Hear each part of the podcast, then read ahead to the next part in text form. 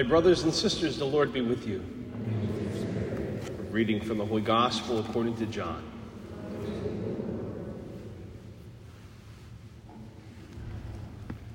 Jesus said, I am the good shepherd. A good shepherd lays down his life for the sheep. A hired man who is not a shepherd and whose sheep are not his own sees a wolf coming and leaves the sheep runs away. And the wolf catches and scatters them. This is because he works for pay and has no concern for the sheep. I am the good shepherd, and I know mine, and mine know me, just as the Father knows me, and I know the Father. And I will lay down my life for the sheep. I have other sheep that do not belong to this fold. These also I must lead, and they will hear my voice, and there will be one flock, one shepherd. This is why the Father loves me because I lay down my life in order to take it up again. No one takes it from me, but I lay it down on my own. I have power to lay it down and power to take it up again. This command I have received from my Father. The Gospel of the Lord.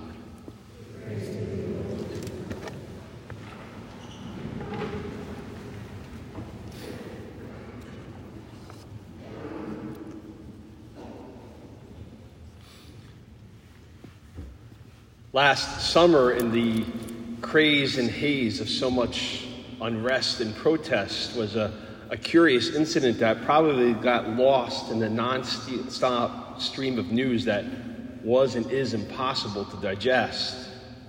A statue from Hawaii in the United States Capitol building that had been there for over 50 years all of a sudden became the center of controversy when it was described by a high profile politician as a a symbol of what patriarchy and white supremacist culture looks like. Few ever knew of the statue, let alone of the story of the man, Father Damien, and why he was there, which would have been helpful and productive before attacking the statue because of the color of his skin and his gender. Father Damien was born in Belgium in 1840 to a, a very wealthy family when he heard the call of the Lord to abandon that life and to follow Jesus' call to the priesthood and religious life with a, a missionary community called the Sacred Heart Congregation. He was sent to Honolulu, which for a man preparing to be a newly ordained priest probably sounds an idyllic first assignment. Just to underline a point, that means Father Damien was an immigrant who came to the kingdom of Hawaii before it was an American state to serve others, just so we don't miss or forget that point either. After serving the people of Kohala for almost nine years, a pandemic broke out of something far more dangerous than COVID leprosy. Large numbers of his parishioners, having contracted that debilitating and oftentimes life threatening disease, were quarantined by being sent to a leper colony separated from the rest of the community on that island. Father Damien wrote his superior and said that he had this undeniable feeling that he should join them, and he asked for permission to go to the colony, which he received. And so he went there for a time. But because of the highly infectious nature of the disease, the lack of any cure, and just so many unknowns for the Hawaiian government to know how to deal with leprosy, Father Damien was given an ultimatum by his superiors. He either had to leave the colony or remain there permanently. And he chose the latter. And during this time, he not only taught the Catholic faith to the people of Hawaii, Father Damien's bishop wrote that he accomplished amazing feats while residing there. He cared for the patients by dressing their ulcers, providing medical and emotional support, he provided guidance to help establish this, this quarantine into a community where he rallied people to help build houses and schools and roads and hospitals and churches. He could be found not just celebrating Mass and hearing confessions, but helping to build a reservoir and coffins and digging graves for people who succumbed to the illness. After 11 years, caring for the physical and spiritual and emotional needs of this leper colony, Father Damien ultimately contracted this highly contagious disease of leprosy as well. But even with that, he would keep working for another five years despite that infection until he finally succumbed to the disease in 1889. Every year on this fourth Sunday of Easter, we hear one of Jesus' the Good Shepherd Gospels. Being removed from farm life, not knowing much about sheep or shepherds, the, the full weight of the symbolism and the meaning and the significance of that can all kind of fly over our heads. But for Jesus and his original listeners, it would have resonated quite profoundly. Shepherds are, by their, their nature, protective of these simple, needy, lovable creatures, these sheep. They become so protective that they end up sleeping in front of the gate of the pen just to make sure that they don't wander off in the middle of the night. And even more to keep watch to make sure some other vicious animal, like a wolf, preying on them, doesn't come in and attack them.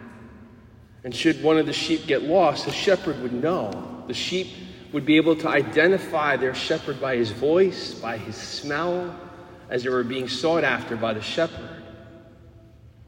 Sadly, that kind of resolve and dedication probably remains foreign to so many in our day and age. We might be more accustomed to the image of the hired hand.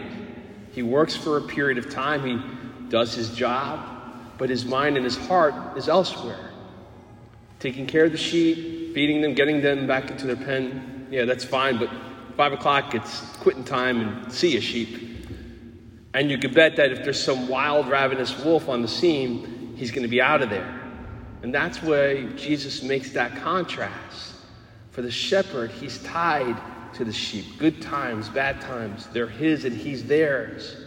The shepherd knows that in his heart, and so do the sheep who hear his voice and follow him. That's why throughout these seven short verses, Jesus keeps repeating, I am that good shepherd, reminding us that a good shepherd lays down his life for the sheep. We know the depth of the meaning of those words to Christ as we look at the cross. We see the standard that he set, that our shepherd has laid down his life for his sheep, the fighting and defeating the wolf of sin and death. And while on some level those images, whether they be sheep and shepherd or the cross and Calvary, they're familiar and they speak to us on some level, they also still seem removed. They still seem like a, a distant foreign example for us to, to comprehend or even begin to emulate. And that's why Father Damien's example was so revolutionary to the people of Hawaii that even a few years before his death, one of the princesses of the Kingdom of Hawaii gave him the title Knight Commander of the Royal Order for his efforts in alleviating the distresses and mitigating the sorrows of the unfortunate. He remains a beloved figure to native Hawaiians because they not only admire his service, but they recognize he loved the people. He learned their native language, their culture. He was very much one with the people.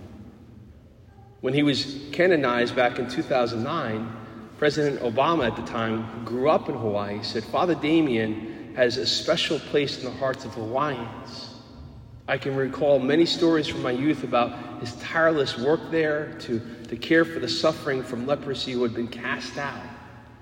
Following in the steps of Jesus, his ministry to the lepers, Father Damien challenged the stigmatization effects of this disease, giving voice to the voiceless, and ultimately sacrificing his own life to bring dignity to so many.